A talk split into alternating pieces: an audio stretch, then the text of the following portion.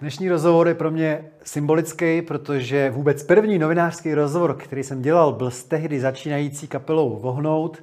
Kluci na to rádi vzpomínají, protože jsem vypil víc piv, než bylo zdrávo a usnul jsem a oni mi nahráli do diktafonu nějaký uh, bláboli. Přijde Matěj Homola, kterýho mám rád z mnoha důvodů, například proto, že tak fanaticky miluje Indii, kterou mám taky moc rád. Kluci vydali desátou desku, Huch se jmenuje, hrajou 25 let, takhle už my jsme staří.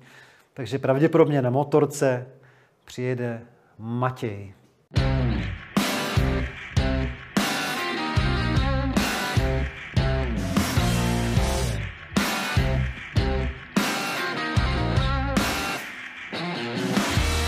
Neblázni. Matěj Homola, vítám tě. Dobrý den, zdravím. Čau. Děkuji za to, že jste vydali další desku, desátou Huch. Pořád mi to zní v hlavě. Výborná. Děkujem. Vás poslouchám z těch 25 let snad. Připadá mi to jako jedna píseň, ale jedna skvělá píseň, která má výborný, strašně chytlavý refrény, protože zase je tam spousta hitovek. Hele, ale hlavně 25 let vohonoutů. Úplně když jsem to slyšel, jsem si vzpomněl na své dětství, kdy vyšla deska 25 let Olympiků. To jsme měli doma, mě bylo třeba 9. Tě. Mě připadali tak starý. Já vím. 25 let Olympiků, jak se to jmenovalo? Jsme starý, ale prostě jsme pochopili a my, když jsme vlastně jeli, když jsme začínali v roce 96, když naše kapela, v roce 98 jsme jeli turné z Lucí, tenkrát se nás podařilo vlastně dostat předmět, my tenkrát byli v největším laufu, jako měli tenkrát 10 uh, halových koncertů po, po Čechách a po Slovensku a bylo to 10 let, Lucie se to jmenovalo. A my prostě tam na něj koukali, říkáme, ty vole, nebudeme nikdy takovýhle dětci, že ne? Jako, a jim bylo prostě 35, tam bylo 25 nebo něco takového. A opravdu nám to přišlo, jako, že jak je možný, že to tělo se vydrží spolu takhle dlouho a že prostě takhle nemůžeme dopadnout přece. No ale vezmi si... je to 25. No ale vezmi si ty olympiky, ty už tehdy v 80. letech vypadaly jako starší pánové vlastně. Hele je, no. Teďka a... jsem jel s někým tak... autem a on říkal, Poslední deska Olympiku je naprosto bizarní, já ti pustím. A já jsem říkal, hele, nepouštěj mi, já si chci zachovat je prostě jako mladý kluk, já nechci si žádný bizarní Olympiky, které jsou třeba k smíchu, jo, tak jim táhnem na 80 Petrovi Jandovi, viď? Ale táhne, on je, on je můj soused, jako, eh, tam byli vlastně kousek za mnou, taky jsem u něj byl párkrát na návštěvě. A jako já, já z něj mám pocit, že já pořád neopustilo takový ty, ty nadšení z těch demáčů a prostě fakt jako, oni jsou trošku jak děti. Oni no, jsou jasný. prostě jako nevyrostli tady v tom. Víš, jako, že tam není, ani jsem v tom necítil žádný kalkul, on mi vždycky jako pouští jako nový demáče, co má, já prostě říkám, tyjo, to je jak když my prostě jamujeme ve zkušebně. A on říká, tohle to, to bude dobrý, jako, a fakt jako není v tom žádný jako vyšší cíl, že by, řek, že by třeba řekl, tady to budou hrát rádi a jako to ještě trošku nasladíme, dáme tam trošku víc lásky a bude to prostě hitovka nepřemýšlí tím tím směrem, prostě jdou si takhle a navíc jako jsme s nimi občas hrajeme a ta kapela neskutečně šlape naživo, jakože fakt eh, je vidět, jak to mají najetý, jsou sehraný za těch x prostě desítek let.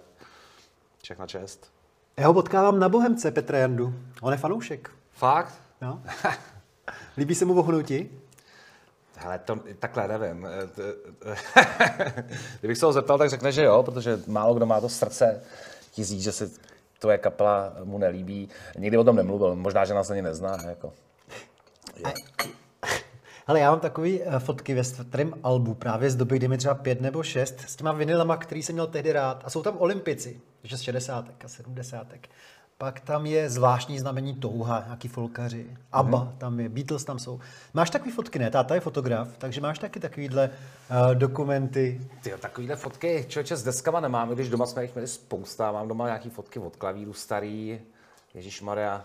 A mám, mám já fotky, které jsem fotil, protože já jsem se tím trošku jako zabejval. No já vím, ty jsi vystudoval fotku. Já jsem vystudoval fotku jako tady střední, ne, vysokou střední eh, umprumku, tady eh, na Helichovku na malé straně. Takže vlastně já jsem fotograf povoláním taky. Ivana Mládka jsem tam měl, tomu taky bude 80. Tak. A toho miluji dodnes. Tyhle ty tváře si pamatuju, protože ty, ty, ty, to byl tátův kamarád a ten fotil. Ivana Mládka, uh, a takovýhle Stevína, prostě tyhle ty lidi z této doby. Ty chodili k nám domů občas, jako. Občas byl ateliér u nás doma, takhle. Do nějakého časopisu? Dělal, on dělal hodně, eh, nejdřív vyrost jako fotograficky v tiskové agentuře Orbis, to byla taková agentura, která propagovala Českou republiku v zahraničí. Potom přešel do časopisu Svět v obraze, kde se stal šéf eh, fotografem. Hmm na dlouho, vlastně až do jejího zániku. Jako. Hmm. A to byla doba třeba, na kterou já strašně rád vzpomínám. Byla to doba, kdy já jsem studoval a chodil jsem tam často na praxe a prostě to novinářské prostředí mi strašně sedělo tenkrát. Jako bylo takový hodně uvolněný. Vlastně celá redakce byla od rána na pivu, buď v klubu novinářů dole v Pařížský nebo vedle v těch restauracích. Jako, prostě bylo to fakt takový uvolněný. Ještě jak končil ten socialismus a už to bylo takový na free, ty, ty názory a tak dále. Celý to mělo pro mě nějaký šmrnc ta doba dobrý, který se asi nedá zopakovat. Hmm.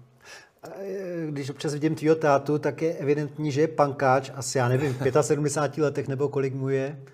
Takže máš pokom být takovýhle pankáč prostě. Já, já jsem ho viděl na posledě, měl no, nějaký modrý vlasy. Tam ne? je to právě naopak, přesně. Jako my vlastně, eh, když jsme začali poslouchat s bráchou punk, a to byla první hudba, kterou jsme začali poslouchat, když jsme vlastně se změnili z dětí v trochu jako mladiství, tak tenkrát jsme začali domů prostě nosit náušnice a barevné vlasy a naši s tím jako trošku jako nesouhlasili, ne? že by nebyli tak liberální, ale věděli, že to znamená průser ve škole, to znamená, že je si budou zvládat do školy, oni to tam budou muset vysvětlovat.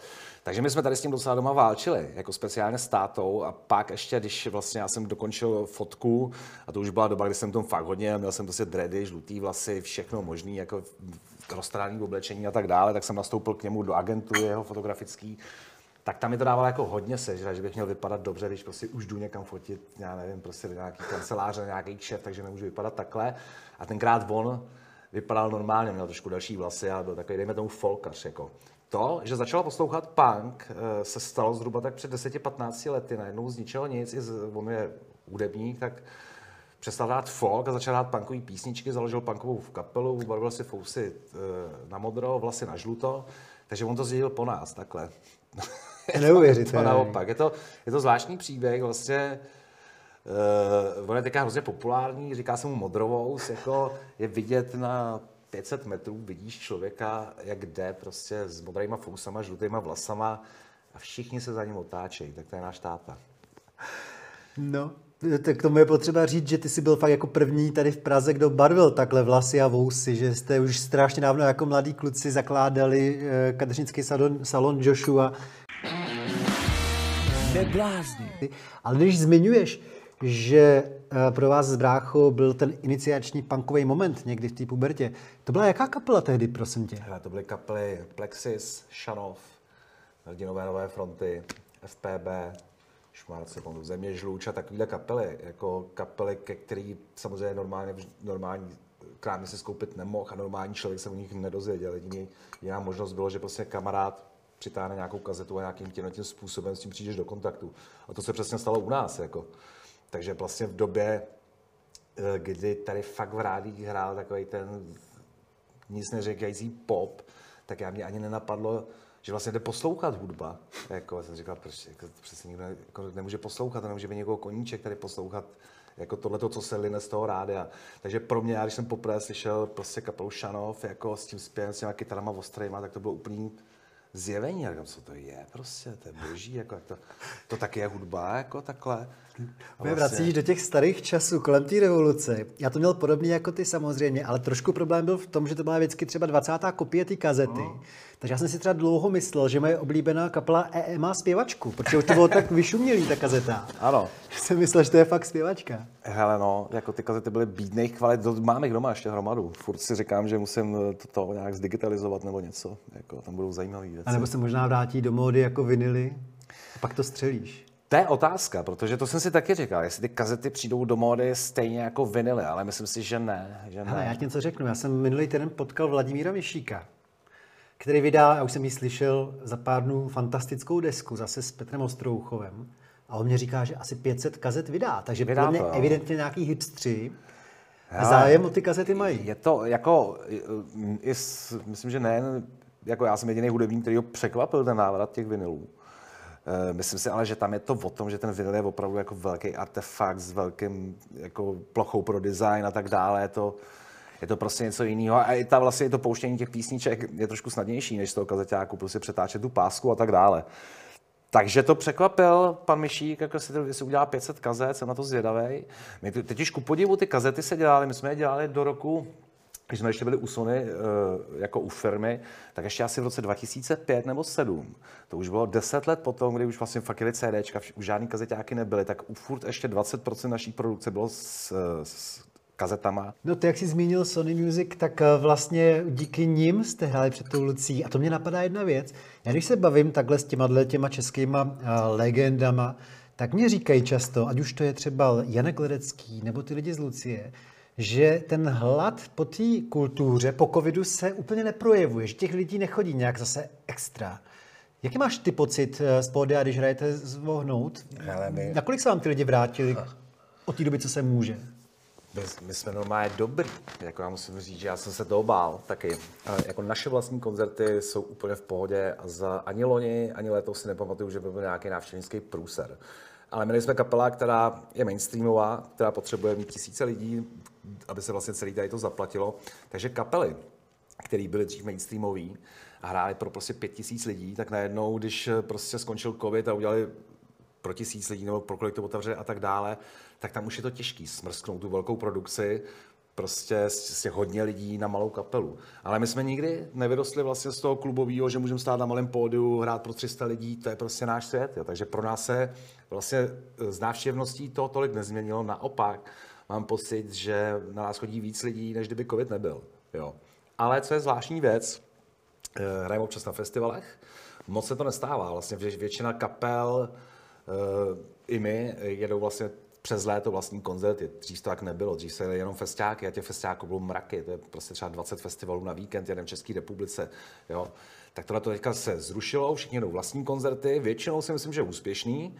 Uh, ovšem festivaly nefungují. Hmm. Je to zvláštní. Pak hraješ na festivale, kde prostě eh, máš fakt hvězdný jména z první ligy od nás, já nevím přesně Lucie, eh, já nevím, Olympik, přesně jako tým, to jsme hráli takový festival, byl to u Holešova a najednou tam máš třeba dva, dva a půl tisíce lidí na festiák, kde by ale normálně mělo být třeba 15, jako díky těm jménům, jo. Hmm. Takže tohle to prostě nefunguje. A není to jedině, jako ty festivaly, těžko říct, jako, hmm. jo. Jestli se lidi bojí opravdu těch velkých masovek, úplných, kam, kde prostě, jestli, já nevím totiž, jaký je strach mezi lidma z covidu teď, aktuálně, na konci prázdnin 2021. Jako. Možná není ani strach z covidu, jako spíš z nějakých byrokratických věcí, které se k tomu vztahují. Ale to je tak různý, někde testují, někde se potřebuješ prokazovat, jako někde to je dobrovolný, někde to vůbec neřešej. Hmm. Já teda po každý u vchodu eh, jako nestojím. No. Hele, těžko říct, jako hmm. každopádně bylo jasný, když se tady to celé stalo, že ten biznes nezůstane stejný, jako, jako byl předtím. A e, jako, co je hlavní právě problém, bych řekl, není, není to, že jestli se rozpadne nějaká kapela, že nemá prachy, že jí dojdou a prostě ty členové budou muset začít dělat něco jiného, tak to není takový problém, jako když se rozpadnou ty produkce, který, který vlastně ten podpůrný biznis, jako tady toho, jo, zvukaři, osvětlovači a tak dále, ty lidi, kteří teďka fakt dlouhodobě neměli práci, tak tam si myslím, že jako může být jako problém, jeden, jeden z problémů. No. E, ale obecně samozřejmě tu hudbu dělají lidi, takže jako lidi se buď rozhodnou nebo nerozhodnou. A já mám pocit, že letošek eh, přesně kopíruje loňský rok, kdy vlastně na jaře všichni měli strašný strach. Pak se to jako už toho měli dost, tak se jaro otevřelo a začali chodit ven. Bylo velkolepý léto, prostě bez roušek, všechno, všichni kalili a všichni vlastně na covid zapomněli a mysleli si, že to je vyřešený. A pak najednou během září začaly růst čísla, ale ze dne na den takovým způsobem, že, že ty lidi, kteří prostě byli hrdinové do té doby, tak najednou zase už zůstali doma. Takže vlastně ty koncerty třeba na začátku a na konci září už byly diametrálně odlišný. Jako na tom konci toho září už se o tom fakt psalo, už byla ta situace prostě vypadala, že bude vážná, začali se prostě zavírat, začalo se hlavně o tom mluvit.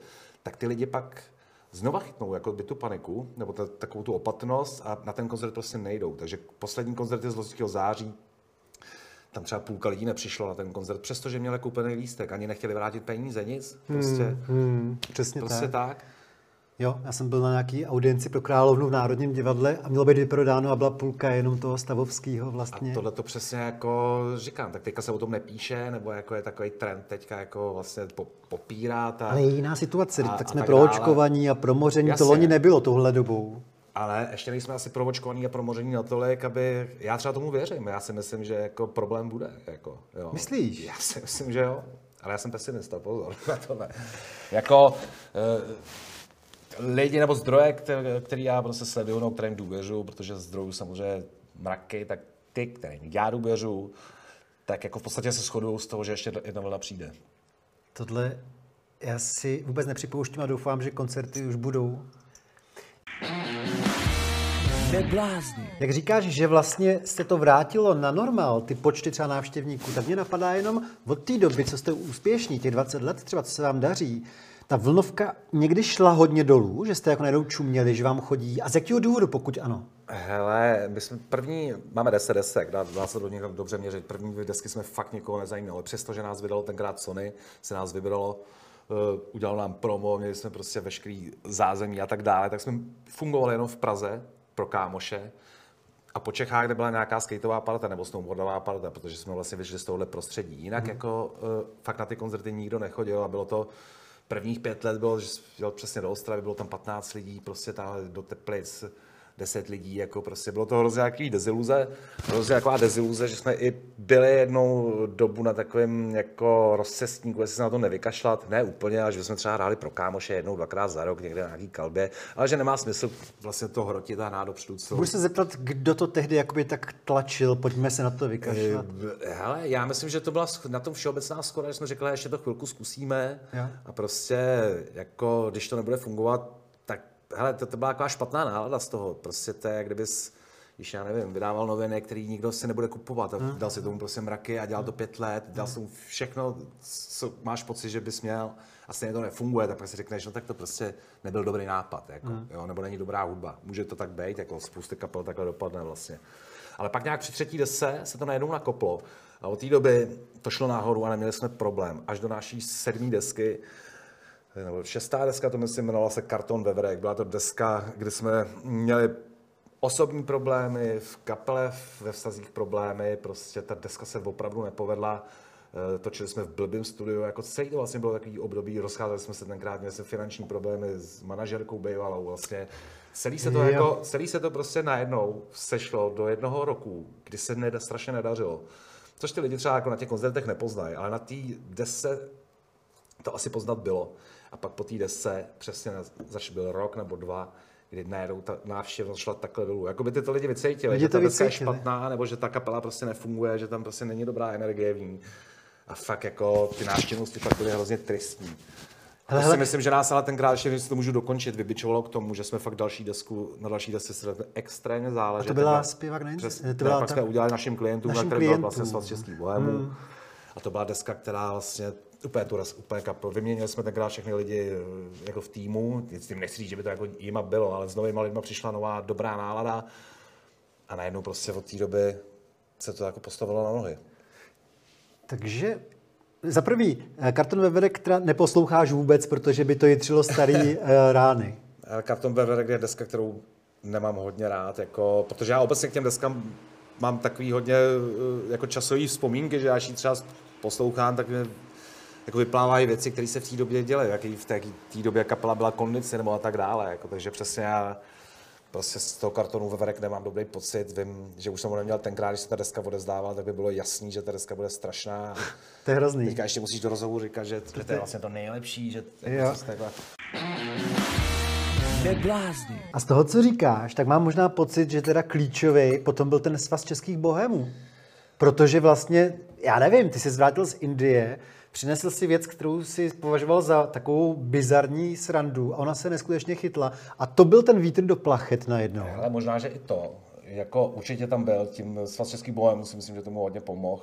Eh, ale obecně celá ta deska prostě byla dobrá. A deska je výborná. A bylo tam hrozně to, co, se, eh, to, co bylo prostě třeba na první desce, pak dlouho nic pak na téhle zase a od té doby zase ne, že ta kapela fakt táhla strašně spolu, jako čtyři členové. My teďka jako to jsme na tom tak, že z, vlastně jedeme jako s bráchou, každý na své triko. Každý si skládá svoje písničky, já prostě o tom nevím, já si dělám svoje, on o mě neví, jako pak se nějak jako potkáme ve studiu, on mi tam třeba něco dospívá do refrénu, já jemu, ale ta práce je opravdu rozdělená, jo.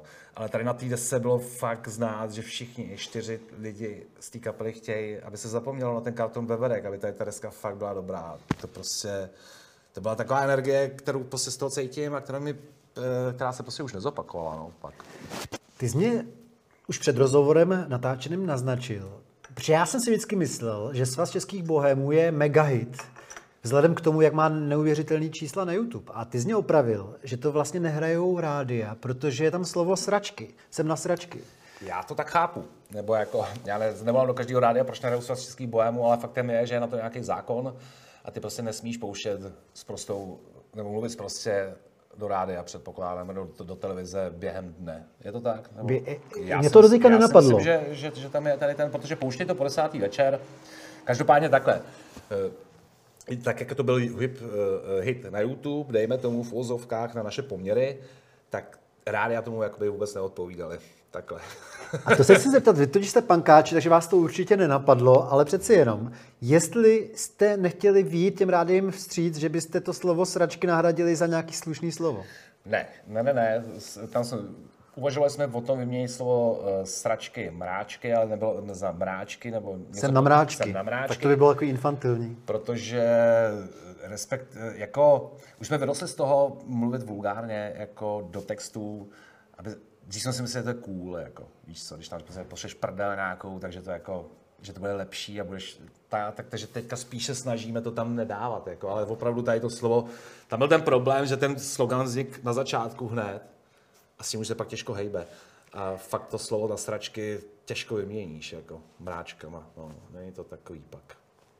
Ale eh, nepřemýšlíme tím směrem, jako hlavně když jsme dělali tuhle písničku, tak nikdo nepřemýšlel, nenapadlo, že to prostě bude mít nějaký větší přesah byl takový bombonek nakonec, který jsme si ani si nemysleli, že bude třeba hrát naživo někdy. Hmm. To je neuvěřitelný příběh. A dneska kolik to má milionů? Já myslím, že to má přes 50 milionů, hmm. to, to jsme slavili 50, 55 třeba. Hmm. No. Ještě mě zaujalo teda, co jsi teďka řekl o tom, o té spolupráci s tvým bráchou Honzou. Jako bych slyšel nějakou trošku lítost v tvým hlase, že už jsou pryč ty časy, kdy jste opravdu byli dvojka, která se strašně doplňovala. Takhle jsem vás já vždycky chápal. A dneska teda zopakujme, je to tak, že vy si tu desku děláte na půl. Ty svoje věci, Honza je, svoje věci. Jsme... A jako by ti to bylo trošku líto možná. No, hele, ono jako nedá se tím říct, že by ty písničky byly horší. Jo protože uh, to se fakt podle mě takhle říct nedá. Mě, mě je líto, že už říkám, jsem nez, nezažil někdy tu energii, my jsme podle mě museli udělat strašně špatnou desku teďka někdy, aby jsme znova všichni chtěli a prostě zašli líst do zkušebny a prostě byla, byl ten hlad potom udělat prostě ty dobré písničky. To prostě se pak nestalo, takže tady ta energie mi chybí. Jinak jako mi to úplně líto není, protože vlastně, když jsi v tom procesu, když jsme se třeba u těch posledních desek eh, dost prostě začali hádat u těch věcí. To znamená, že jemu se nelíbí, co dělám já, mně se nelíbí, co dělá on. Ne stoprocentně, ale prostě máš třeba nějaký výhrady. A jako ty hádky pak už byly takový, že eh, jako bych, jako, jak bych to řekl, už to fakt bylo jako zdržování časový a kolikrát to bylo zbytečný. Zbytečný dusno kolem prostě maličkostí, prostě, takže jsme nakonec zvolili tak nějak automaticky to začalo, že prostě začneme každý skládat zvlášť, jako, což vždycky tak bylo. Jako, tam se to sešlo na první dese, a na té desce našim klientům, kdy vlastně jsme spolupracovali a ty písničky jsou opravdu jako dělaný dohromady. Jinak to vlastně k tomu vždycky tak nějak směřovalo. Ale není to nic špatného. U nás v kapele to třeba nikomu nevadí, Honzovi to nevadí taky, mě to jako taky nevadí, i když samozřejmě si myslím, že by lepší bylo, kdyby jsme prostě dělali spolu. Ale v momentě, kdy to je prostě za cenu nějakých hádek a je, fakt... S bráchou ještě k tomu. S bráchou, jako, ještě chci říct, že jako jsou konstruktivní hádky, že to není, v tom nejsou žádné emoce, ale fakt se prostě hádáš o věcech, které jako každý cítí jinak. A nemůžeš nějak, abych to pochopil, vysvětlit, v čem se třeba začal lišit váš hudební vkus? Jak to každý vnímáte jinak? Hele, myslím si, že Honza eh, je víc, větší experimentátor. Eh, z mýho hlediska někdy za každou cenu. Hmm. Já jsem zase víc takový, že se snažím držet jako původních vohnoutů, někdy taky za každou cenu, hmm. jako jestli mi rozumíš. To znamená, že já jsem někdy možná moc zaschlý a ne málo otevřený. A on je zase takový, že prostě uh, jako je schopný experimentovat třeba tak, jako uh, hrát třeba falešně. Že, že uděláme falešnou písničku a říká, to je ten experiment. Já říkám, je taková, já říkám hele, to je experiment, který prostě si každý, každá kapela si ho vyzkouší, nerada.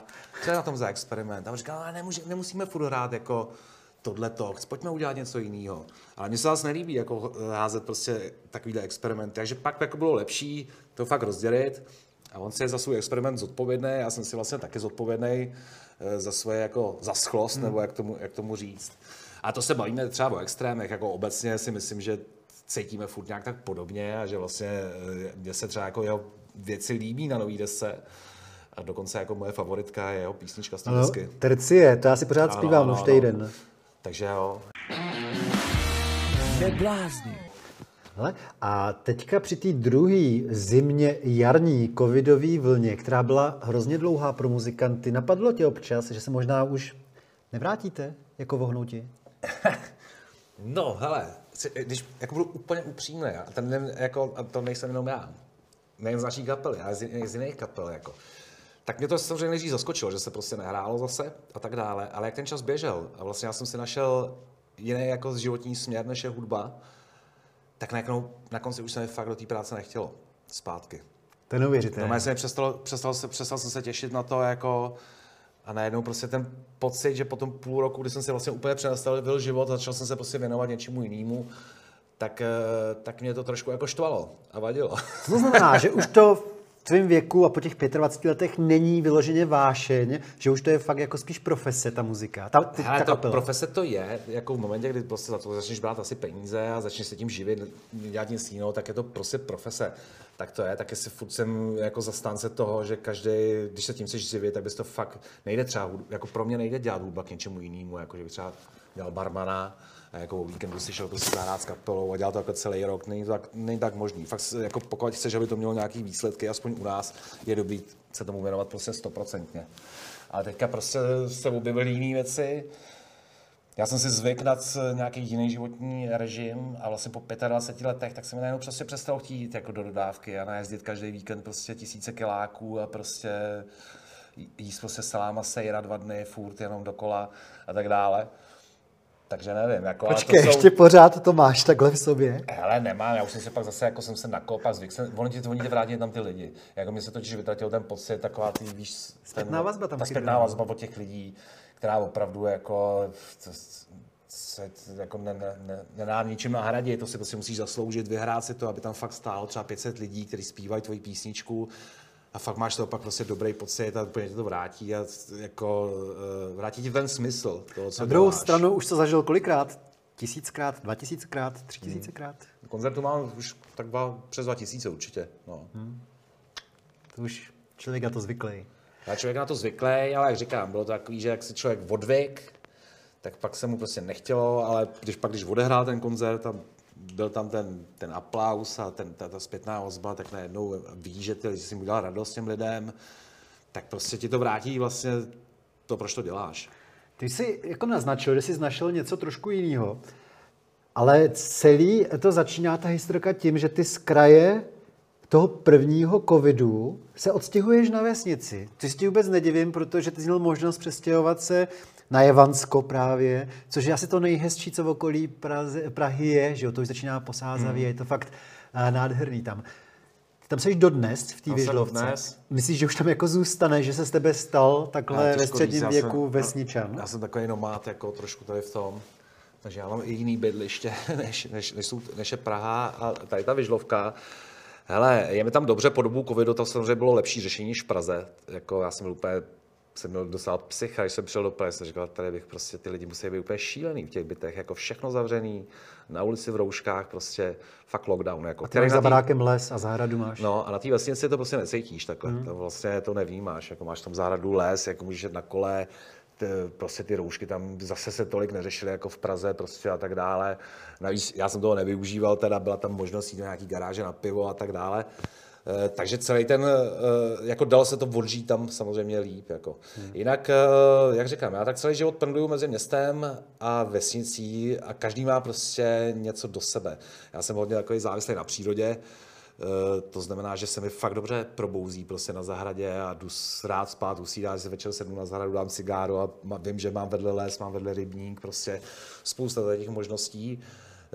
V hezký prostředí, jak říkáš, Jevansko je fakt strašně krásný kus světa ale furt je to prostě vesnice. A jestli jsi na vesnici na Moravě nebo kousek od Prahy, tak to, eh, ne, eh, tak vlastně je to úplně jedno, protože tam, eh, ježíš, nechci, aby se to někdo teďka vyložil špatně to slovo, jakože tam buraníš.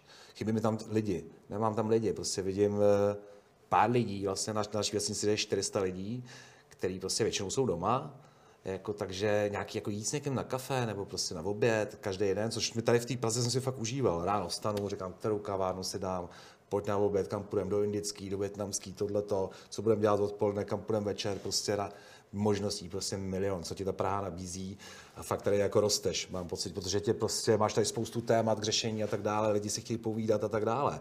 A na té vesnici prostě najednou zjistíš si sám, jako občas jdeš s klukama večer, prostě když se to sejde, jednou třeba za 14 dní nějaká partička, když se kam jako jdeš, tak to je dobrý, ale nemůže ti to tu Prahu nahradit.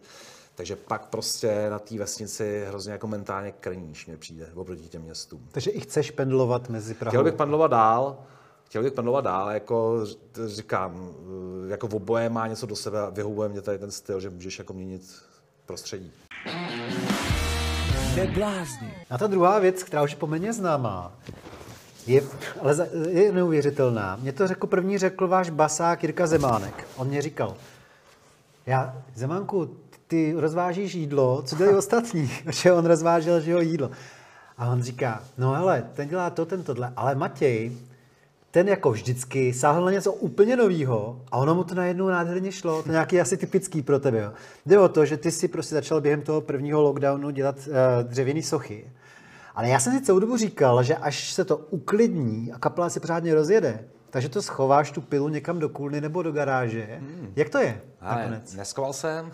ku, ku, ne, ku nelibosti sousedů neskoval. Jo, ono to rozruší. ono to rozruší. Tak v neděli neděláš, Ale, ne? Eh, ne, už, jsem to, už, už, už dokonce nedělám ani do večera, dělám do 4, do 5, prostě tak nějak během té, aby byla pracovní doba, a pak už je nechám žít, i když můžu dělat do desíti, ale fakt to dělá bordel, snažím se vycházet dobře se svýma sousedama. Tohle je hobby, který mě potkalo eh, poměrně vysokém věku, jako to už eh, vlastně člověk, když eh, se chytne nějaký hobby, tak to bývá kolem 15, nebo takové v té, víš co, ty mladší věky. Já, takže já jsem vůbec nepředpokládal, že se něco takového může stát, ale stalo se. Začal jsem prostě zřezat, vyřezávat sochy, což jsem nikdy předtím nedělal. Já mám sice fotografickou školu, takže nějaký vztah takový k umění mám, ale rozhodně ne k tomuhle. Na žádný výstavy soch jsem nechodil nikdy nic jsem nekutil doma, jako, takže všechno to vzniklo úplně na zeleném poli najednou, tak z ničeho nic. Zábava, která za tři neděle, za, za čtyři neděle oslavím vlastně rok, co to hmm. dělám. Hmm. Takže to není moc dlouho. Nicméně věnoval jsem se tomu celý ten rok poměrně dost intenzivně, eh, každý den.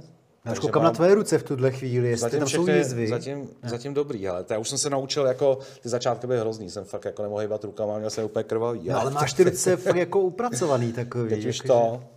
No hele, jako nikdy jsem nic jako eh, fyzicky, manuálně nedělal, teďka prostě dělám. Uh, to, to, je vlastně, to mě baví na tomhle umění, že se na tom trošku jako spotíš, jako, no. že to jako, jako proženeš, trošku, trošku protáhneš tělo a tak dále, že nesedíš, jako když děláš hudbu, tak vlastně sedím u kompu a jako nahrávám, tukám, je u toho nějaký eh, výdej kalorií a tak dále. Eh, hele, celý mě to strašně naplňuje a vidím v tom nějaké, jestli mě to nepřestane bavit někdy, zatím to vypadá dobře, tak eh, v tom vidím nějaké jako další taková, taková, taková nějaká cesta, po které bych měl jít. A i mi přijde, že vlastně všechno, co se mi děje kolem toho, tak jak by tomu napovídal, že tak má být, že potkávám ty správní lidi, dostávám ty správní dřeva, ty správné informace. Vlastně i to dřevo, nějak mi to jde, protože třeba hudba se mi šprajcuje, občas mi to nejde, jako prostě fakt mám ten, nakopnou sobě ten, mám období, kdy prostě ne, nevyplotím ani notu, ani řádku, jako, a trápím se tím. Některé texty třeba děláš jako do rok, dva, jako i ty písničky, je to prostě dlouhý proces, ale u toho dřeva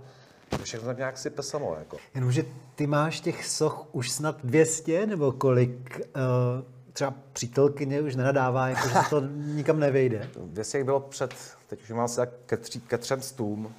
Ale přítelkyně, ne, já musím říct, že mám skvělou přítelkyni s tím, že je tady na to tolerantní, protože jako vlastně náš barák rok je permanentně plný pilin. Já jsem hmm. plný pilin, já bych si tady prohrál vlasy, tak jako tady zasněží. Jako. A je to fakt, eh, ona furt musí uklízet a tak dále, ale nikdy, nikdy naštěstí mi nedala najevo, ale už prostě s tím někam jinam jako a tak dále. Takže já mám doma velkou podporu je fakt, že teďka už řešíme problém vlastně co s těma sochama, který nejsou malý, jako, a jak doma v tomhle množství, tak eh, teďka to je všechno venku, protože já jsem dělal na jaře výstavu, tak vlastně už jsem to pak nedával dovnitř, mám plný terasy, vevnitř už to mám taky plný, jako, takže začíná čas, kdy začínám přemýšlet vlastně, co s tím, jestli to... To už chodí exkurze k vám před plot už očumovat zahradu, ne? Uh, hele, to, to nevím, možná když tam nejsem, ale dělal jsem fakt teďka že jsem si udělal takovou velkou zahradní výstavu, já si myslím, že i vypadala jako výstava ze vším všude. Měl jsem tam prostě asi 150 nebo 200 soch, takhle rozestavený všude. Musíme říct, že za půl roku tvorby. Za půl roku tvorby. Ale ono se to, za prvé, jako není to sekání dlátem, ale je to trošku jako, eh, jako, nechci říct, že by to člověk úplně vojebal, ale s přece jenom těma motorovými pilama to jde fakt rychle. Jako jsou dny, jako průměrně vlastně tu jednu, dvě sochy za den udělám, když řežu jako intenzivně, někdy i víc, jako záží prostě, jak je složitá a tak dále.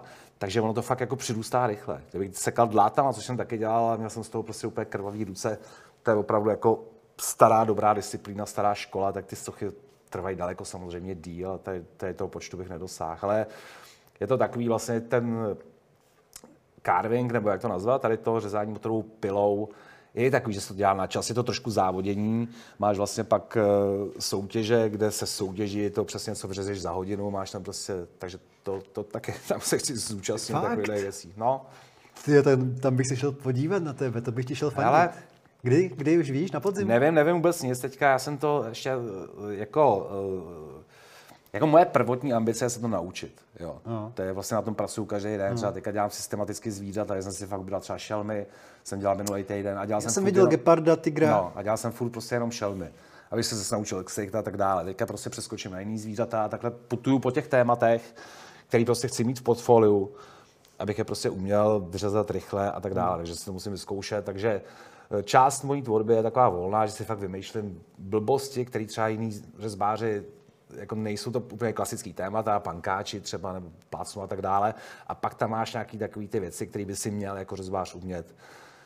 Vodník, krakonoš, přesně, so, a ze zvířat sova, kůň a takovéhle věci. No. Pankáč, to je výborný nápad s tím čerokýzem, to by mohlo se dobře prodávat, ale ty asi moc neseš prodávat. Ne, neprodávám, no, zatím. Mě na to by fascinuje jedna věc, že já jsem pochopil až kvůli covidu, že ty nejsi žádný bohem, že ty jsi velmi zodpovědný člověk, protože na rozdíl třeba od, já nevím, od Jirky Zemánka, od vás z kapely, si měl fakt jako našetří, no. že ty se z toho nepodělal, z toho covidu, protože ty si celý Ale život zodpovědně šetřil. Na... Já myslím, že všichni z kapely měli, ne, celý život jsem zodpovědně nešetřil, akorát ten covid mě chyt ve chvíli, kdy jsem nebyl v nějakých extra luzích, jako, protože uh, fakt jsem měl ve svém životě prostě takový, taková ta vlnovka, někdy máš peníze, pak přesně něco kupuješ, musíš si na to půjčit a ty peníze nemáš, tak já jsem byl naštěstí zrovna nahoře. Jako. Hmm. Kdyby to přišlo za dva roky, covid, tak jsem zrovna mohl být dole hmm. a mohl jsem fakt mít jako existenční problémy typu, jak zaplatím byt, jak zaplatím jídlo a tak dále.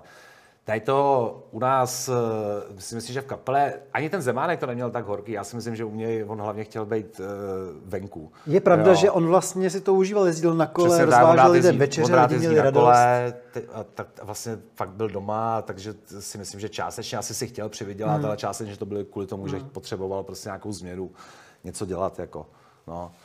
Jinak jako zodpovědnost, to ne.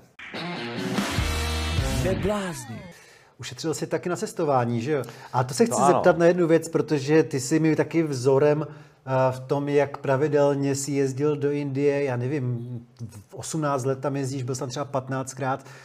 Eh, tam se nejezdí teďka. A tam, tam pořád je situace jako, taková dost napitá. Vlastně. Stejská se ti, jako cítíš, že stejská? se mi hodně. Po Indii se mi stejská hodně je to fakt, musím říct, jako, je to silný, jako druhá domovina, prostě je tam strašně dobře, potřebuju se tam vrátit jednou za rok nebo za dva, vždycky na nějaký čas.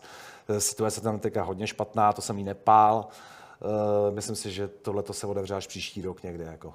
No. Takže tuhle zimu ještě pořád... Já si, hele, ale já jsem tady v tom spíš jako opravdu pesimista, jo, že jako, takhle, nikdo neví nic. Já to asi jako ty, já taky koukám na, já taky koukám na letenky jo. do Indie. A... Takže jako tam se nějakým Eh, z Kataru teďka někdo, myslím si, že se začíná lítat, jako, nebo někdo, nebo jsou nějaký programy na to, že oni udělají nějaký destinace, přesně Katar, že kam se bude smět lítat do Indie, jestli to bude nějaká Goa, nevím. Hele, těžko říct, jako každopádně z Indii jako nepočítám no, na chvilku a ty zprávy o tom teď fakt nejsou dobrý, potěšující, ty čísla tam stoupají, mají tam prostě nějaký ty nové varianty. Tak těžko je to říct, těž, těžko říct, jako no. Já Mám tak těžkou otázku, že je mi až trapný pokládat, ale uměl by si vysvětlit, po čem konkrétně se ti stýská, když se ti stýská po Indii? Jako po čem konkrétně v Indii se mi stýská? No, no ne, co je ten důvod, proč člověk se stane takhle závislým na konkrétní jedné zemi a ne třeba na nějaký zemi, já nevím, na Tanzánii? No jasně, tak jako já jsem se stal na týdle, někdo se přesně může stát. Pro mě to je prostě balíček lidí, jako pro mě ta země je strašně zajímavá uh, z hlediska historie, nebo respektive tak, jak historie nastavila tu současnost. Jo. To znamená, vlastně, kde se prolínají uh, indický náboženství nebo hinduismus s, tou, s tím kolonialismem bývalým a tak dále a to, co vlastně to všechno vyplodilo. Takže mě strašně baví ta crazy společnost, jako, mm. uh, která pro mě je strašně pozitivní. Pro mě ty Indové jsou fakt jako, já z nich mám vždycky dobrou náladu. Přesně, tam jsou skvělí lidi. No, já z nich mám vždycky, jako fakt teď ti zvednou náladu. Eh, baví mě ten systém, prostě ten chaos, takový ten jako nějaký, který se tak sám prostě tlačí dopředu. Eh, má na spousta míst, který, na který se cítím strašně dobře, Hampí, dole Kerala a tak dále, nahoře v Himalájích, eh, Rajasthan. Prostě místa, na kterých cítím nějakou energii, kterou jinde na světě necítím. No. A no myslím, jo. že to nejde jako moc úplně nahradit. Možná, že jako Pakistánem jako trošku, ale že opravdu ta kultura jako toho indického poloostrova je úplně specifická, nenahraditelná. Jak jsi řekl to Hampi, jo? Já si vzpomínám, jak jsem vstal jako první, jsem byl s rodinou a šel jsem třeba v půl sedmí do toho kláštera velkého a teďka zrovna tam šel ten slon a šel jsem mejt do té řeky. A lakšmí, slonice. Přesně tak, slonice, no. A já jsem říkal, tak tohle to je možná jeden z nejhezčích okamžiků mého cestování, mého života, když jsem procházel sám tím opičím chrámem, hmm. kde jsou fakt stovky opic, ale jaká jenom já a nějaký ten slonař s tou, uh, s tou slonicí šli k té ře, eh, řece.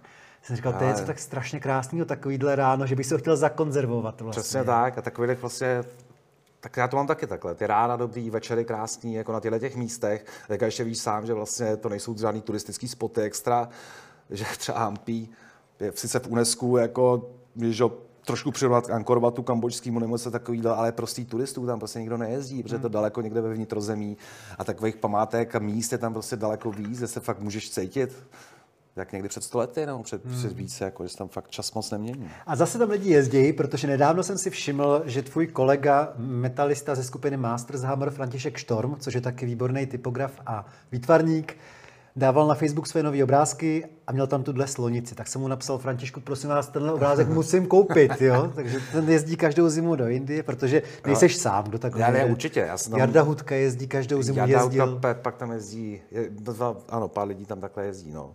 Tak já, Ale, no, no, nic, nic, nic, jako to je dobře, rád bych je potkal tam. no, eh, tak já doufám, že se tam potkáme i spolu, protože, jak říkám, koukám každý týden na letenky, jestli se něco děje a... Hele, na letenky můžeme... Stejská se mi taky.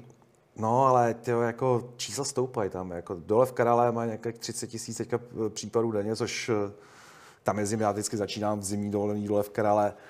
Hele, nevím, nevím, uvidíme. Jako nikdo neví nic, to tak každý má názor, ale prostě já osobně si myslím, že ještě si dáme jednu vlnu, že teďka... To věci vůbec neříkej. Radši mi řekni, jaká byla Albánie. Ty jsi byl v Albánii, ne? Ano, Albánie je teďka téma je taková nová láska. Jo? Nebo asi pět let.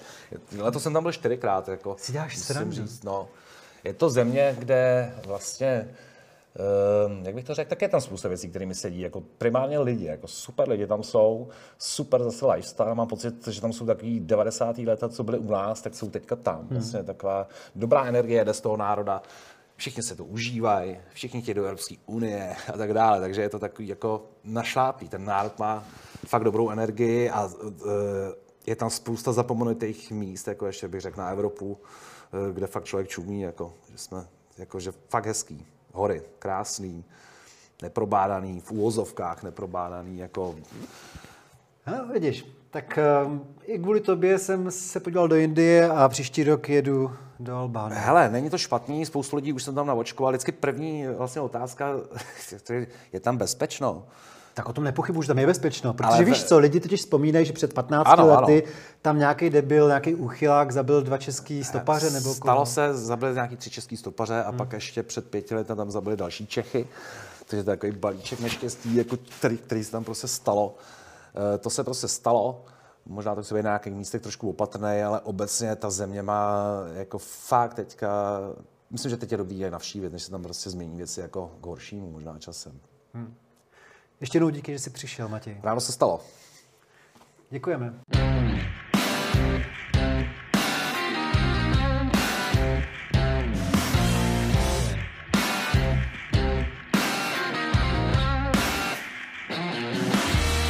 Neblázni.